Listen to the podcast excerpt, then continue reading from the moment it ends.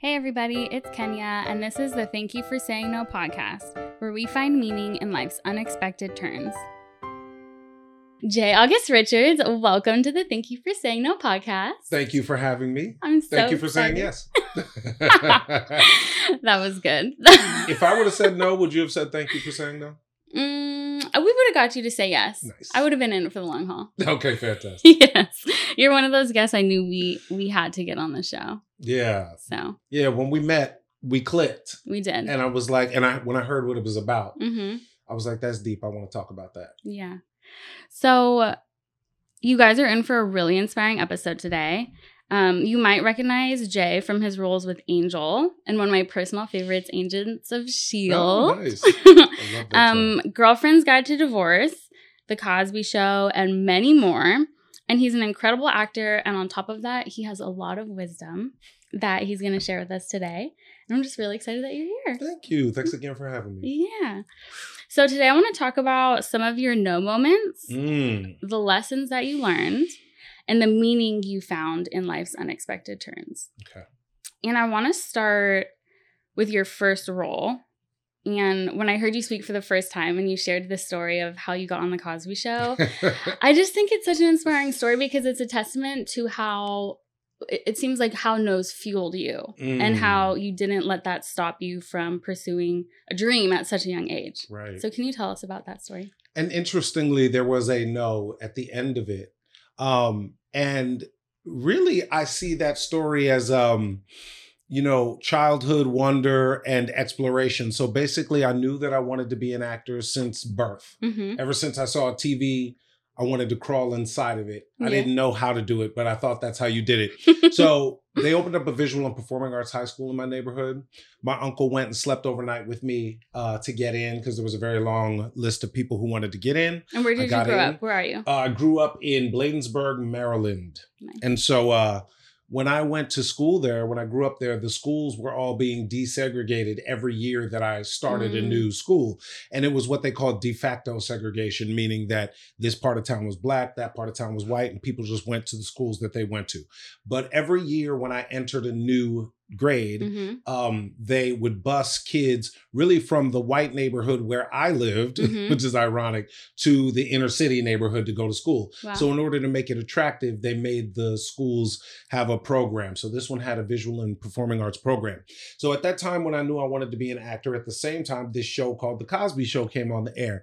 And I was like, I look like somebody who should be on The Cosby Show. I'm going to be on The Cosby Show. yeah. So I read the credits. I figured that at the end of all of those shows, when they ran those names, I, I guessed those must be the people who have something to do with it. So I read all the names, and Mm-hmm. then there was something called a casting director. And I was like, that sounds like the person that might be in charge of the actors. So I called information, Mhm. which at that time was you could dial 411 if you needed a local number. yeah. But if you wanted a number from another state, you had to dial 555 1212 Mm. but plus the area code of the city you wanted the phone number. So New York was 212. I Mhm. dialed 212 555 1212, asked for the phone number for the casting director. His name was Barry Moss. Got his phone number, called his office. The receptionist answered the phone. I said, Hi, my name is Jamie Richards. I want to be on The Cosby Show. That was the name I went by back then. Mhm. And um, she said, Kid, that is not how this works. Like, Mhm. figure it out. Hung up on me. Called back. Hi, my name is Jamie Richards. And I used to always ask to speak to Barry Moss first. And then they say, What is this in regards to? And I'd say, My name is Jamie Richards. I want to be on The Cosby Show. yeah. So finally, one day he answered the phone. And I told him I wanted to be on The Cosby Show. And he was like, Do you have an agent? And I was like, No. He was like, Do you have a manager? I was like, No, what's that? hmm And he goes, oh, Kid, you don't know anything. I'm going to be talking at an acting camp. Come up here and you'll learn everything you need to know about the business. It was 700 bucks. Got the 700 bucks from my mom, went to the acting camp. He showed up. He asked if anybody wanted to read for him. I raised my hand. He called me up. I read for him. He said, If you're ever in New York, give me a call. So the camp was over on Sunday. We went back to Maryland. On Monday, I flew to New York. hmm I showed up at his front door. I knocked on the door and I said, You said if I was ever in New York. I'm here. And he said, I didn't mean come to New York. And he goes, but we do just so happen to be casting the role of Vanessa's boyfriend. hmm And I was like, I'll read. So I read. He said, Can you come back at three? I did. I got the part. It went great. Um, I was kind of a local celebrity at the time. And um, things were going really well. And I was wondering if I was going to get called back. to Mhm. play the role.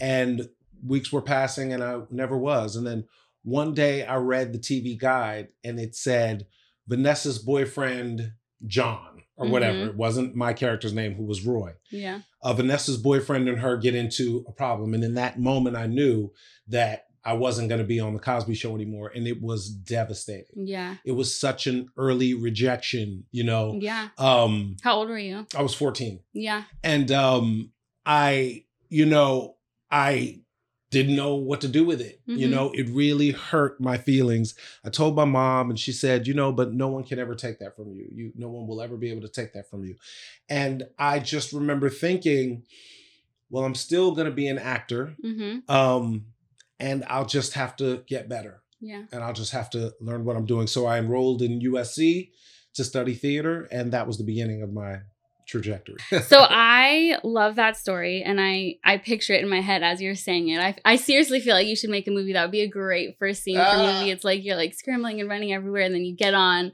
and then the movie starts. Right. That would be cool. Yeah. Yes. But that it's such a testament to to you and your efforts and your drive and your passion for you. what you wanted to do.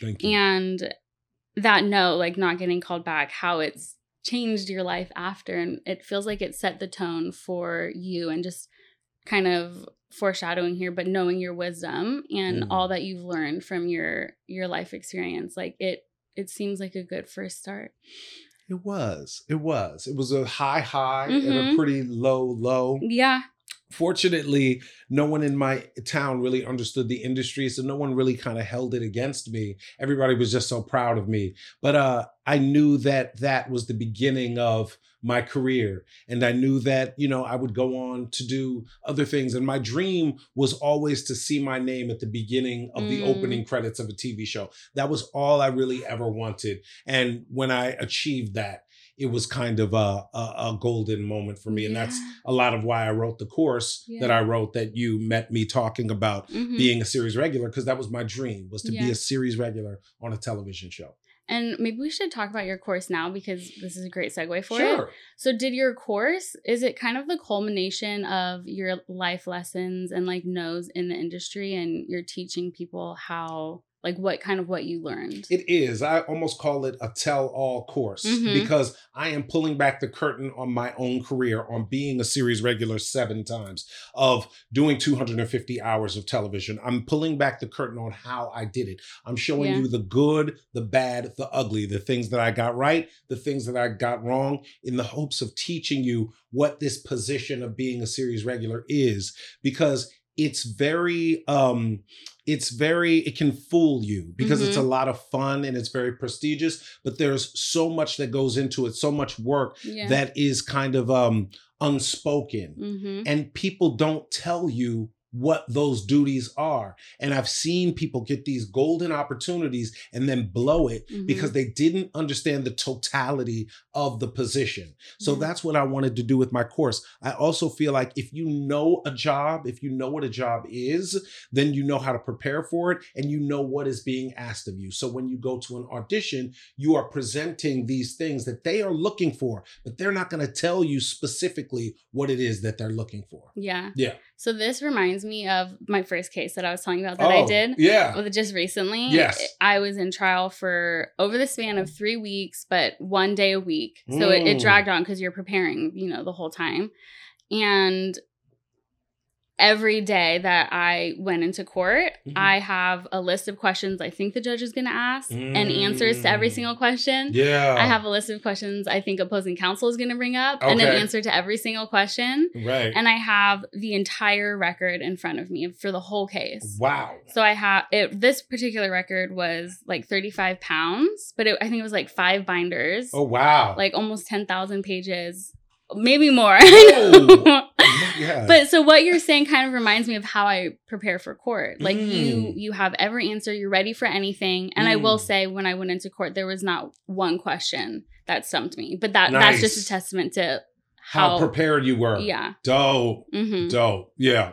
So I get that. And Yeah. that's really important information to have when you're walking into a room full of people who are judging you. Yeah, absolutely. and it's not that they're judging you, they are waiting to collaborate with you. That's a They good. they want like a that. collaborator. Mhm. You know, they they want someone with a strong point of view, someone who is, you know, who knows who they are Mhm. and and brings that to the character in a in a in an effortless way. It doesn't have to be effortless, but that brings it to the character Mhm. and they show up fully as themselves in the character, use themselves and their quirks and their Mhm. idiosyncrasies, their history. And, the, you know, a full human being has come now and embodied this skeleton of a character that exists in the script. Yeah. And they're looking for someone that they can, that you can bring ideas and then they can give you ideas and we're working on it together Mhm. to hopefully create a character that feels like someone we know when we're watching TV Yeah. because I think that that's the ultimate goal of what you want as an actor on TV. These indelible characters, you know, George Jefferson, um, um, Chrissy Snow, Jack Tripper. Um, these might be all characters before your time. um, Carrie Bradshaw. yeah. These are characters that we feel like we know. They become a part of our lives because they feel so real to us, Mhm. and that's what you're striving for in television. when you you when you're bringing like your like kind of life experiences to a character or your quirks to a character Yeah. are there certain parts of you that you tried to hide maybe but later learned that those parts or qualities are actually what set you apart in like a positive and successful way to bring to your character The wonderful acting teacher Diana Castle says that thing you're trying to hide is someone else's interesting choice. Mm, See, we all try to hide things. We all there are things that we all find unacceptable about ourselves, which I think Carl Jung calls the shadow. mhm. And that is the richest playground for you as an actor. It's what we spend all day avoiding, but then when it comes to the work, that's what excites me about the work is when I get a new piece of material and I get to really pick into myself and say, what makes me feel like this scene makes me feel like what really makes me feel that way. In an acting class, I discovered that gaslighting puts me when someone looks me in the eye and lies to me, that's fine. But what will infuriate me is if you're lying to me and you know you're lying and I know you're lying. Mm. That takes me to a place that I don't, I'm not comfortable with in everyday life, that I don't walk down the street feeling. But when I need to go somewhere extra, I think about those moments in my life when somebody has tried to gaslight me essentially. That infuriates me. It does more than infuriates me. It it brings out this need for justice. Mhm. And so I've played a lot of lawyers and I've tapped into that piece of myself for those characters because when I'm playing a lawyer, oh my God, that's funny. I'm sitting across from a lawyer. That would be so dope for me to talk to you the next time I'm playing a lawyer. yeah you should But for me, when I'm playing a lawyer, I try to, and it depends on the case and the character and the kind of lawyer. I've played prosecutors, I've played defense attorneys. Normally, when I'm playing a prosecutor, I try to tap into that part of myself that needs justice, that Yeah. feels like they've been personally robbed of justice. And so, if I can win this case, then I can find a little more justice for myself. yeah Those are the type of choices that I talk about in my course that I think people should make when they're trying to, uh, when they're auditioning for the role of a series regular. Yeah. So Yeah. it's so interesting to hear you talk about your your reflection on how you feel like a lawyer would feel and act because Mm. I'm still kind of processing all the feelings from the trial I've been in. Mm, I bet. Cause trial is very crazy. It's I'm it's an emotional roller coaster on top of being like a mental. sure. It's Sure. just all of it. And so the one thing I wasn't prepared for Mm-hmm. about court and and being in like a trial advocacy setting is how angry I got when opposing counsel twisted facts or said them in a way that wasn't correct to make her side look better. And that's what opposing counsel does. That kind of just what I was talking That's about? exactly about what you somebody said. Telling a lie Yes. right to your face. Mhm. Yeah. That was the only thing I wasn't ready for. And we did court over Zoom because we live in a Zoom world now. But Oh, I noticed my cheeks got red, like with fury. That was, I wasn't expecting that. I wasn't expecting to get so angry. And so Wow. I'm grateful we had like it over the span of three weeks because I spent the whole week preparing for my rebuttal and bringing justice to this case and like Wow. Making the facts make sense again and untwisting and untangling and I and I exactly what you just presented is how Mm. I felt and what I went through. How did it make you feel when your cheeks turned red? I was like not expecting to be that emotional about the case. So that choice. If I were an actor and I was playing you in that moment, hmm that would be a very interesting choice. Most actors might just choose to play, um, you know, I'm trying to prove my point, I'm trying to prove my point. But we call that in acting an obstacle. If you start to feel something, it's an internal obstacle. If you Mhm. start to feel something that you don't feel like is appropriate in this moment, imagine how compelling that would be for an audience to watch you, somebody that hopefully we're rooting for, Yeah. get in a situation where there's something that you're feeling that you feel like is working against you winning the case. hmm These are the kind of interesting choices we try to bring to a series regular role. Yeah. Now, if you're a guest star and you're playing the prosecutor or the other side, you know, those choices might be compelling and wonderful, Yeah. but we don't require them as much as we do from a series regular. That makes sense. Though, Yeah. Because yeah. Yeah, yes. Yeah. Because the other oppos- opposing counsel is presumably my foil, Mhm. and therefore we want to go on the emotional journey with me Yeah. as the series regular. So, Mhm. yeah. Yeah. And as the series regular in my own little show here, Yes. I it was a what do very, they call? What do the young people call you? The main character energy. It's my character Yes. energy. I like series regular better. I like that too. Yes. but it was it was like a conquest. Like after I finished the case and I gave my rebuttal and I really felt like I brought justice to the case and Yeah. said my piece. Yeah. It was uh, it was like a triumph. It was like I conquered it. So it's it's interesting if I, if I think about the whole three weeks of the trial. I mean, I've been preparing it for years, but the whole Mhm. three weeks of like showtime, that's just it was a journey.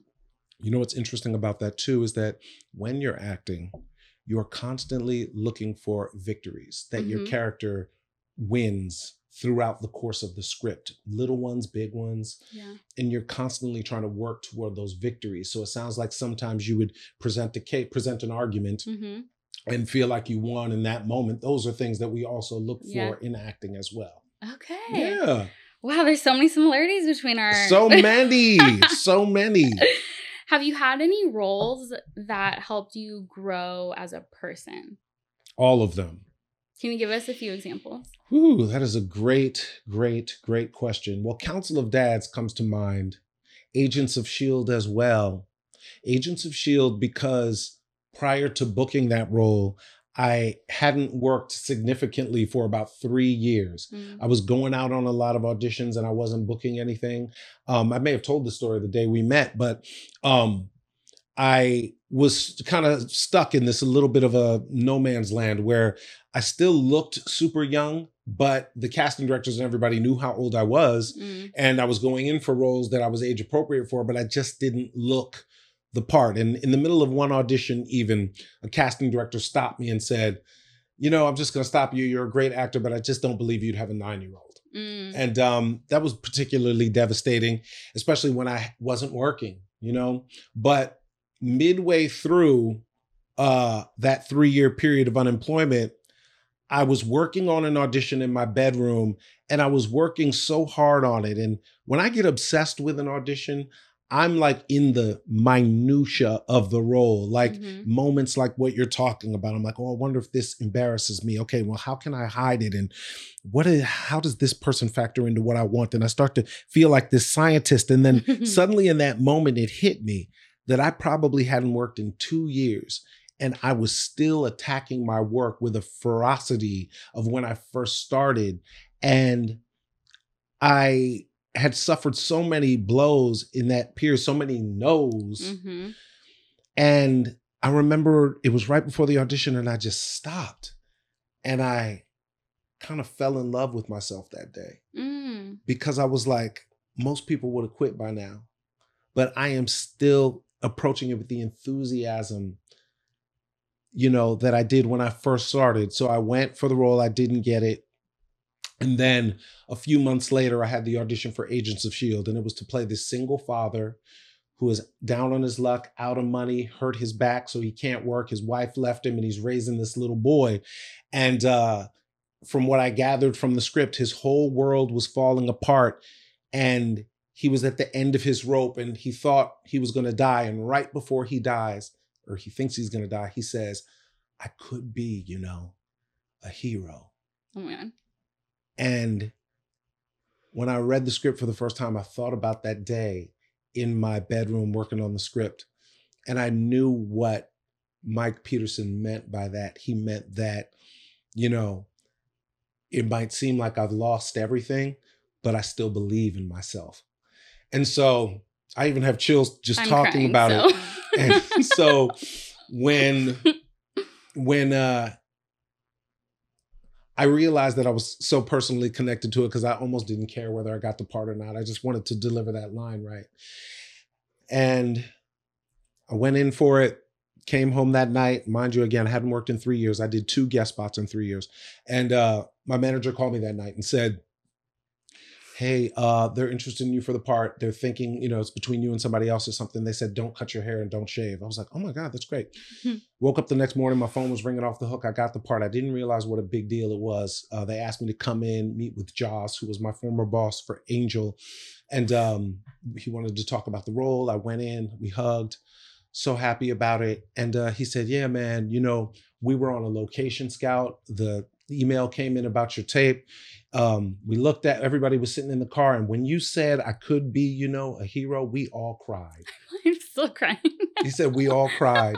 And uh, you can't, I mean, he was like, and I was looking at it on this, Yeah. and you made me cry. Yeah. And um, so that role changed me in the sense of I started to understand my own, and I believe that the universe, that God put me through that three years of unemployment to sh- introduce me to myself again. Mhm. Because from the time I was on Angel till that moment of Agents of S.H.I.E.L.D., I really hadn't stopped working. And so I think I began to transfer my self esteem to the external circumstances of my life, the things that I used to um, celebrate about myself and say, this is what makes me special, these internal things. I began to go, no, it's the fact that I'm on TV that I'm special. No, it's the fact that I Mm. drive this fancy car that I'm special. No, it's the fact that I've got all this money that I'm special. And God had to kind of strip those things back. And I remembered in those three years, I remember hearing this question in my head that said, without all these things, how do you walk down the street with your head held high? And that started a process for me where I started doing something called the self esteem journal. And I started to write down all the things that I loved about myself. Mhm. And um, toward the end of that is when I booked Agents of S.H.I.E.L.D. Wow. Yeah. So it's so crazy how your personal journey and your career journey, how they kind of coincide and you it's like that's a movie in itself too, with like the Mm. main character is finding herself, working through Right. his trauma, and then shines in in this career making moment. You Mm. know? Yeah, yeah. I feel that way. And I feel that my career, and I think most people's careers and their journey in the arts is never really about fame and fortune. I think it's about coming to some deep personal truths about yourself and about the world. And if that is the prize in all of this, I'll take it. Yeah.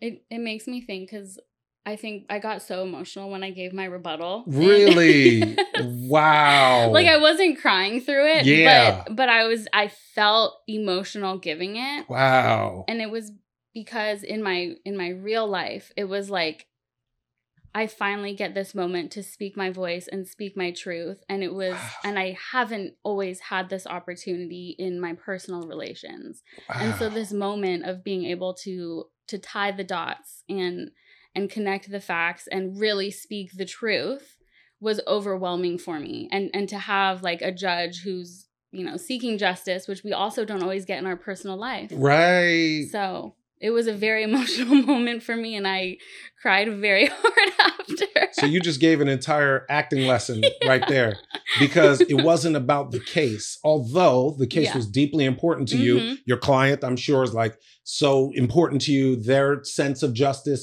yeah But really, you were fighting for your own personal reasons. yeah And you sort of connected your need for justice Mhm. with this case. And that's all that my course, Being a Series Regular, is about when it comes to the work of being a series regular, connecting your own things, your own unfinished things, Mhm. your own bruises, your own disappointments, your own joy, your own love, your own response to everything to this character, no matter how fantastical yeah vampires, superheroes, no lawyer, whatever it is, connecting it to that. hmm And that's what the work, that's what is being asked of you. yeah Yeah. and that's heavy. That's it is lot. heavy, but you just described it yes.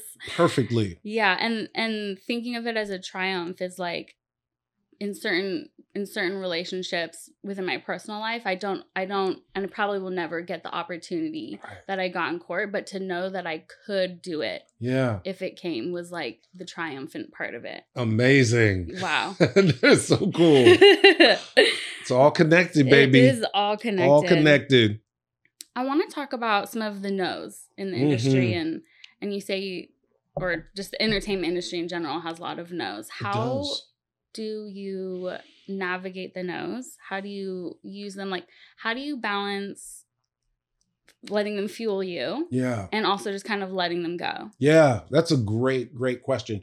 For me, and I talk about this a lot in the course as well, in between jobs, when Mhm. I'm not working, I take that as an opportunity to find something new about myself to hopefully Mm. present to the camera the next time I'm in front of it. For me, working on this course is really about me exploring a new part of myself.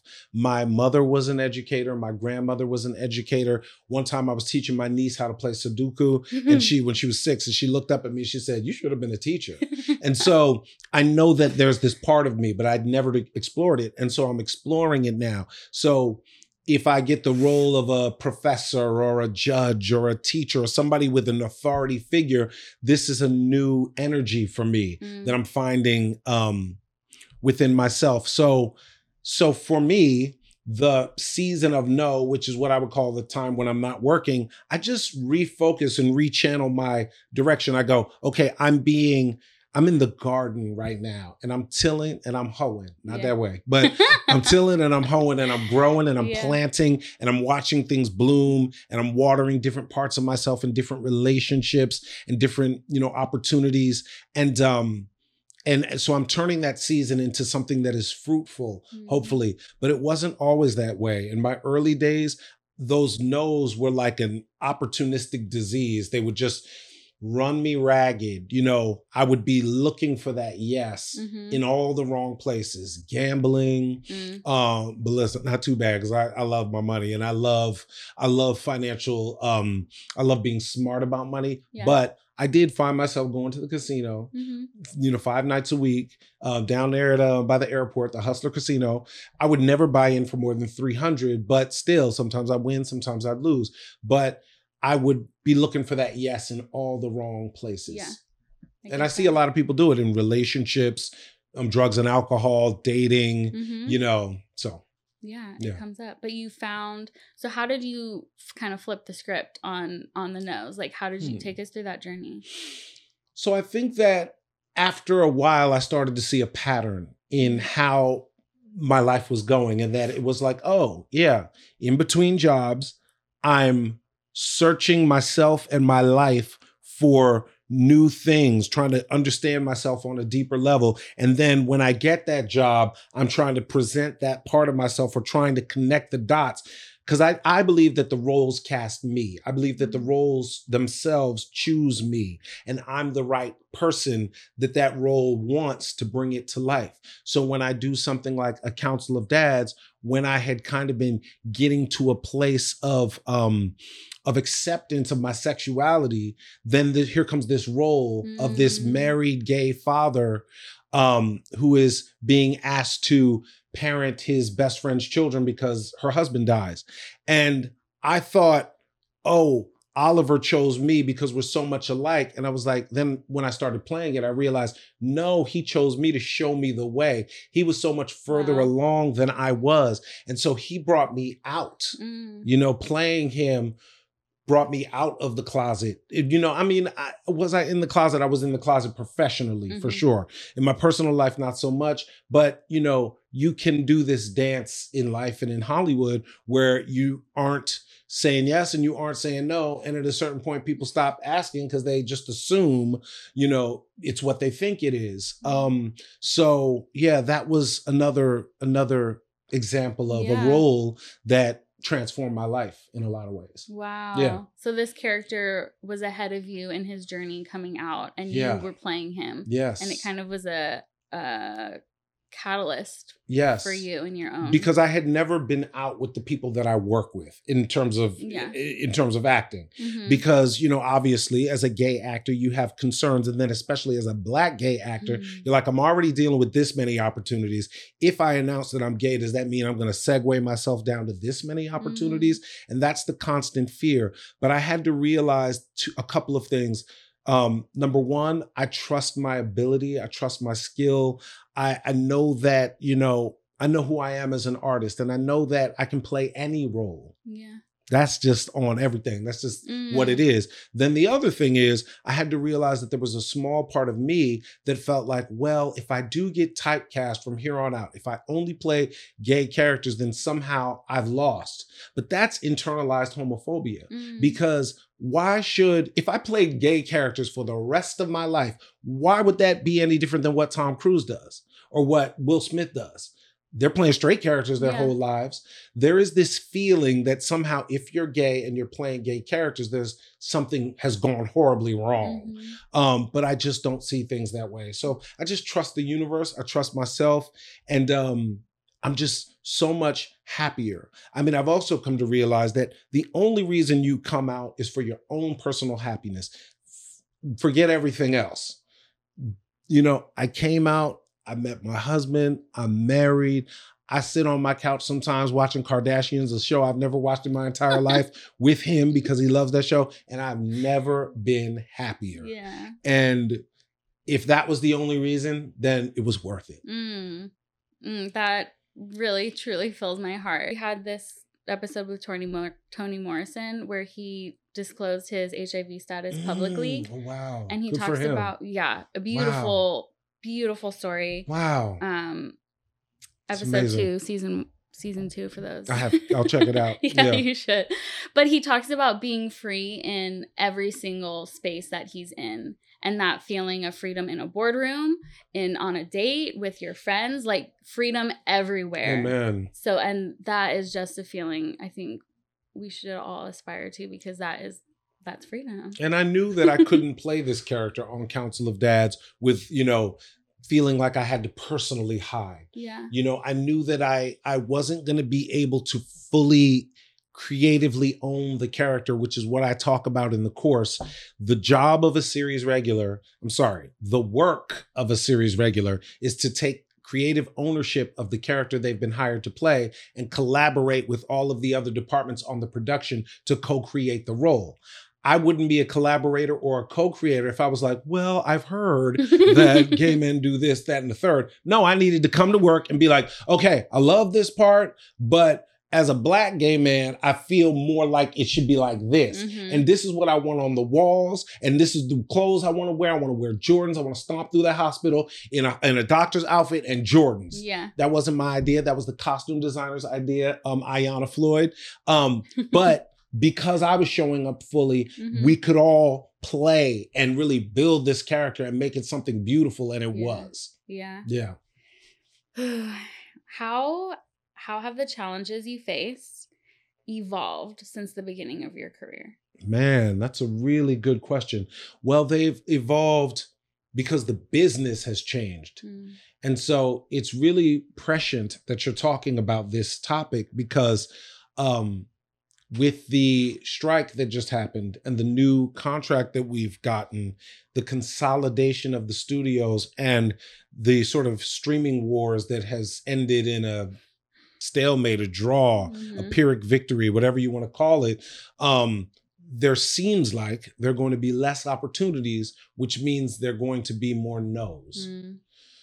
And that's no one knows what the future holds, but that seems to be what everybody is saying that there are going to be less opportunities. And now, because there was so much work prior to this, there's like three times as four times as many actors vying for the same roles. Now everything is on a self tape. So they can see the actors in LA, they can see the actors in Atlanta. Mm. There's no there's no sort of um um whittling down, if you Mhm. will. So now they see all of these people and if you don't catch them in the first five, ten seconds, boop, on to the next one like a damn Tinder profile, you know, Yeah. swipe. Mhm. And so things have gotten a lot harder and a lot more difficult. So I would say that the industry has has gotten more complicated and that's how it's changed since I've started. Yeah. Like I feel like the more in my own skin and in my own talent that I am, it's like the harder the industry has gotten. But that's Mm. fine. I love a challenge. Are there any challenges that And so sidebar, I'm so sorry. no, Don't no. forget your question, please. But also then for people of color, Mhm. you know, um, DEI is now a thing of the past. A lot of, you know, the efforts that were made toward diversity have kind of fallen by the wayside and there's not that mandate Mm. um, anymore like there used to be. So it's going to be more challenging, I think, for people of color and marginalized people. We'll see, hopefully not. But um, that's what the tea leaves appear to be saying. Interesting. Yeah. Do you feel a responsibility to create a space for representation? That's so interesting that you asked that because at this particular moment right now, as an artist, I'm asking myself what comes after representation Mhm. because I'm so happy to represent and it's very important. But sometimes I have to ask myself as a viewer Mhm.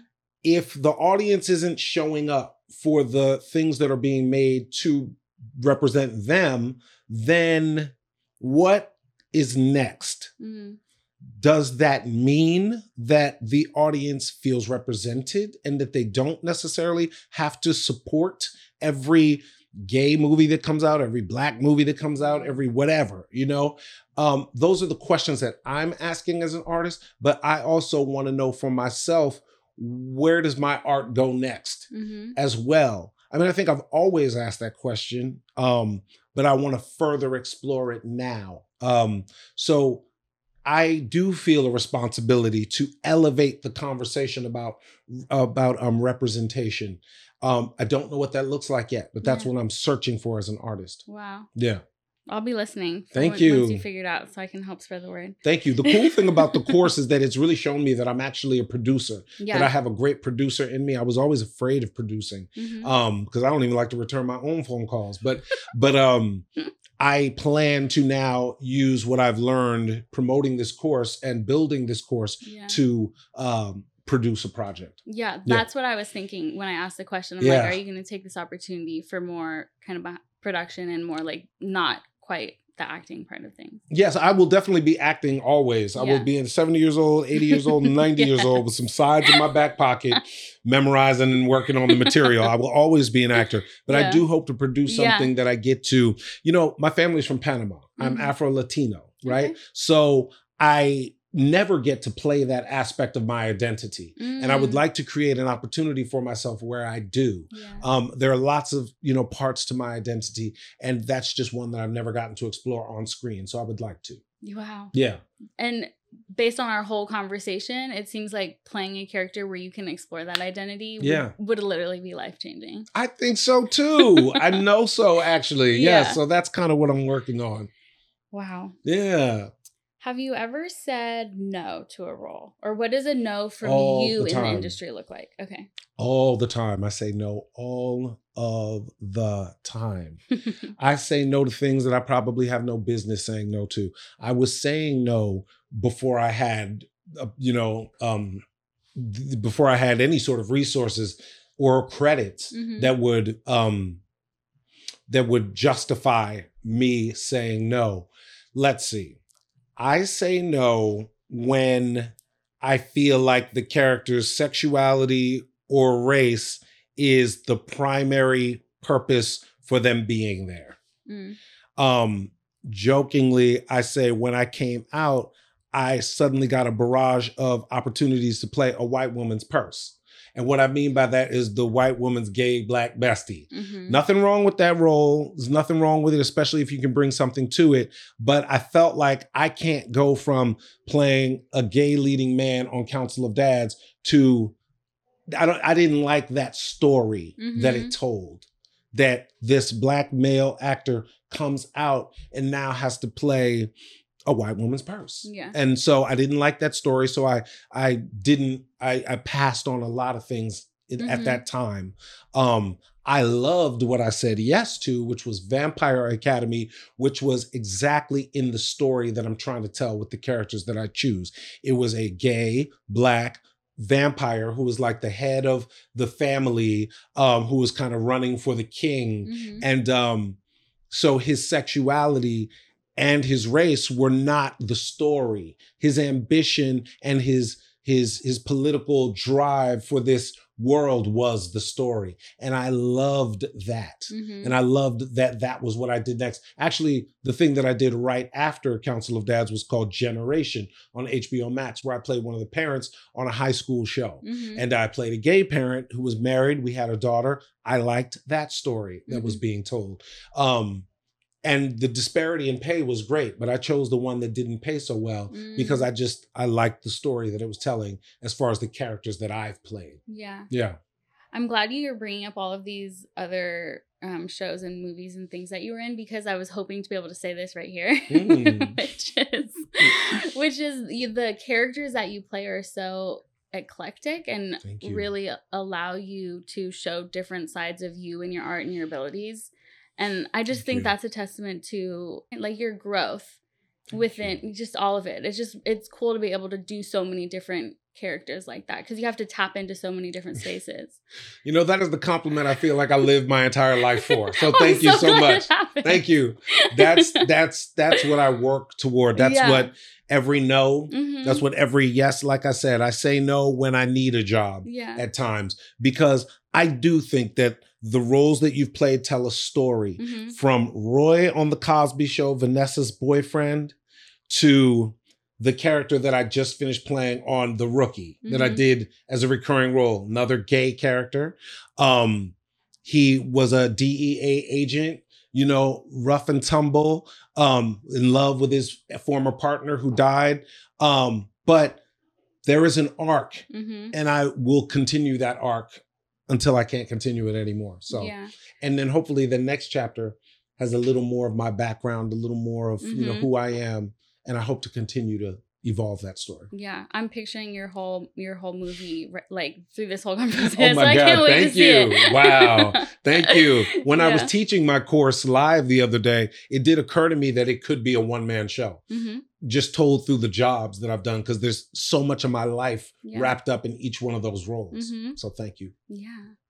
A theme of the show is about being adaptable to changings in changing circumstances in life and career and all of that stuff. And I think too your different roles are also a reflection of your your success at being adaptable too. And Mm. and I just want the listeners to like to hear that and and the journey it takes to to get there. Yeah, adaptability is, you know, is very important obviously.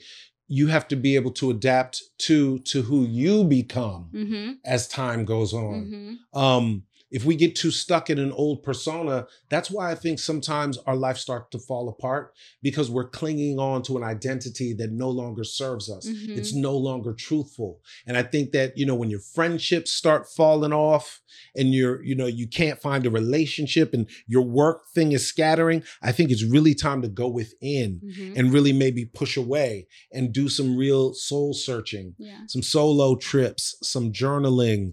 Um, in that three year period of unemployment for me, that was a, a huge soul search. I mean, I threw everything but the chicken uh, kitchen sink at my at my unhappiness yeah. because I didn't know what was going on, and it was in that same three years that I realized, you know what, I have to actually give it a go as a full blown gay person because I was kind of tipping and dipping and doing my thing on the side and like, you know, not being full Yeah. and not being able to find a relationship. My work stuff was messing up. And it was all, I think, because I was out of sync, because I Mhm. was out of alignment. And it's interesting. And I'm only now kind of realizing that in those three years, that was exactly the change that I made. So when I came out on the other side of those three years, I was living my life as a gay man. Um, I just wasn't telling the people that I worked with about it. So, yeah. Like a Dr. and Jekyll, Mr. Hyde. No, not that bad. It was more like, you know, it was less like that and more like I'm trying to think of a good analogy, but it was just more like, you know, don't ask, don't tell. Yeah. Um, let them believe what they want to believe. Mhm. You know, because nobody nobody suspected. I mean, some people say they suspected, but no more than they're suspecting any guy that they're in proximity to Yeah. but you know maybe some people had a better idea than others for various reasons but but it wasn't very difficult, I think, you know, and that was one thing that was kind of scary about the whole thing was that, you know, if you don't, people will, people will um respond to how present you are. Mm. And if you're not that present, they're not going to go that deep with you. They're going to feel your resistance. Yeah. And so I think it was keeping me separate from people to a certain degree as well. Okay, I can see Yeah, that. That yeah. makes sense. You know what I mean? I do. Yeah. I really do. I um Cambria, this woman in my life named Cambria, because I had told her, I feel like I don't even know who I am. I'm 29 years old and I'm still learning who I am. yes. And she was like, you know, it's not fair to phrase it that way. I think Mm. we're we're we grow. She said, I think we grow and evolve, and you're Mhm. just evolving right now. So it's instead of looking at it like, who am I? What am I doing? I don't even know like what's going on anymore. Look at it as like an opportunity to get to know this new version right. of yourself. I felt that way at your age as well. hmm So I can 100% relate. And I don't beat myself up about not knowing who I was or taking Yeah. as long as I did. I mean, quote unquote, because I don't think that that was long at all. But, you know, I don't beat myself up for Yeah. it because life is very confusing. There are a lot of voices. Mm-hmm. There's a lot of um, indoctrination that goes on in our world. People Yeah. don't see it that way, but there is people trying to tell you who to be and how you are. And it takes time to undo that. yeah. So give yourself grace. Yeah. Give yourself space. Yeah. Give yourself time. Make be okay with messing up. Hmm That's another thing. I, I'm sorry to keep bringing it back to my course, but No, you know, Don, Don Cheadle said something really beautiful to me when we did our live regarding the course. He said we all need a space where we can mess up, hmm where we don't feel like our job is at jeopardy or we're going to ruin relationships. So give yourself that room Yeah. to make mistakes and figure it out. hmm Yeah. I talk about how in my early 20s when I was still in school, I really like to try new things Nice. and not not anything like you'd probably think like different I did aerial, I did like painting, oh, wow. just lots of different Perfect. random that kind of thing. Yes. yes. so I Exactly. can practice not being good at something when the stakes are low. Right. So when the stakes are high, like have a reference point. Mhm. I love that. Yeah. I did all those same things. Yeah. My niece was living with me too when she was in her early 20s. And um, I watched her go through all the the exact same things I did. She'd come home with all these books, with a stack of books. And I was like, what are you doing? She was like, I'm gonna read a different book every week. I went to the library, I got a library card. I'm gonna read a different book, and I'm gonna study this, I'm gonna study this, and I'm gonna study this. And I was just thinking, I did that exact same thing at your age. yeah. but it's just that's the process of finding Yeah. yourself and when you find it you know you won't even you won't even know that you were looking for it i mean when it just when you figure it out and i think we're always Yeah. figuring it out Yeah. i mean i feel like i'm still figuring things out Mhm. obviously and um i think it never ends Yeah. Yeah. I like how you touched on the power of no from the sense of receiving no's yeah and the sense of saying no's yeah and creating your own story and, and what aligns with with the career that you're trying to create. Because the power of no is more than just being told no. It's it's the power of saying no too. truly. You know why? Because no creates a boundary. Mm-hmm. and boundaries are very important. It's interesting because when you when you don't have boundaries they say your throat chakra is weak Mm. and it's because we create boundaries with our voice and so no is a large part of that in my course it's called being a series regular you can find it at www.beingaseriesregular.com i do an entire section on advocating for yourself Mm. because one of the mistakes people make is they think, oh, now I'm a series regular. Everybody's going to treat me great. My life is going to change. I'm going to have no more problems. But no, you are still going to find yourself in situations where you might feel slighted, disrespected, maybe taken advantage of, or maybe even worst case scenario, abused in some way. Um, and you have to know the the rights that you have as a worker, but also as a human being. And um, I've done it. I've seen other people do it. Totally allow ourselves to be mistreated when we didn't have to. Mm. And so that is one of the huge um, core principles of my course is teaching people how to advocate for their point of view as an artist, their point of view for the character, um, as well as their point of view or just as well as their autonomy as a human being and the things that you know we don't have to put up with one thing that i really want to normalize with actors is speaking out in the moment. Mhm. because a lot of actors make the mistake of letting the show get canceled the show's over. Now i want to say something on social media. The only thing that's going to happen is you're going to embarrass the other person but you're not going to get that justice that you're looking for. It is imperative in that moment to have the strength. And listen it's something that we all wrestle with ding ding ding i have done it i've been in the situation where i've been violated Yeah. and didn't say anything in a not in a sexual way or in a physical way but i didn't say anything because i was mm-hmm. afraid yeah. but i want actors to know that when you're on the job this is when you have your leverage to get the justice that you're looking for to get maybe some resolution rather than go on for your entire life and constantly beat yourself up about not saying something i want to give actors the empowerment to speak up about things so that we don't get to situations where we are being abused in a way that is very you know hard to mend Wow. I mean, I want to take your course. I'm not even. You should remarket it for Uh, just everybody. you know what's so funny that's the number one comment i get that is the number one i get people saying to me Mhm. you could be talking about my industry if you just changed a few of the words Yeah, yeah you really could. Yeah. Um. Okay, so I want to end on some advice slogans, and at first, I want to Mm. hear the worst advice you've ever given. I mean, no, no, no. I mean, the worst advice i was ever given Yeah, that you were ever given. Wow, that is so that's such a good question. I wish we could start with the other one because that was so easy. That's that's right off the top of my head, the best advice on my slogan. But the worst advice I've ever been given. Um the worst.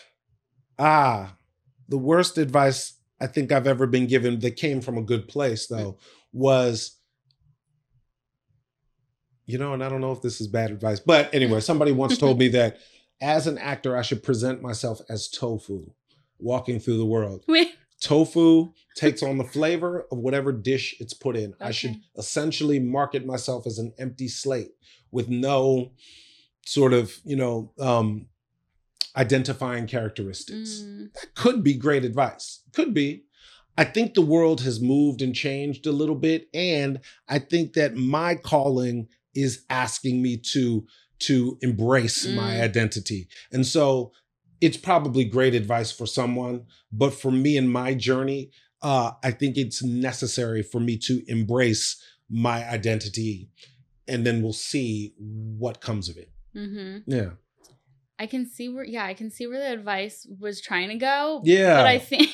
yeah. But I think it's it's your the route you're taking of embracing yourself is much better and and and in the journey of embracing yourself you're able to connect and collaborate with other people like a tofu but in a way where you're still owning your part Right. But I was talking to somebody about it. And um, the person, when I told the person the advice, they said, What do you think about that advice? I said, You know, some people can be tofu, but some some people have so much flavor that they change the entire dish. So some people might need to soak up the dish, some people change the entire recipe. yeah And that's who I want to be. that's who i am Yeah. 100% okay so now here's the other question what was the best advice that you've ever gotten and why the best advice I've ever gotten is advice that I gave to myself. mm, And the best advice I ever have, and this is my motto in life it is never too early or too late to start or finish anything. mm, That's my advice. i like that It's never too early or too late to start or finish anything. yeah that's really good advice Thank you. So, where can people find you? List your website again. Anything you want to share or promote. Yeah. This is the time for that. Great. So you can find me at J August Richards. That's the letter J, August like the month, Richards at um, on Instagram, on TikTok, on Twitter, on Facebook. Official J August Richards on Facebook. And then my course is at www.beingaseriesregular.com. And that's where they can find me. Awesome. Thank you so much for So great talking to you, Kenya. What a pleasure. So, thank you for being here. High praise. Thank you, Kenya. Yeah. Thank you for asking me to do this. And I'm so glad I said yes. Follow and subscribe to the Thank You for Saying No podcast, and you'll get every episode as soon as it's released.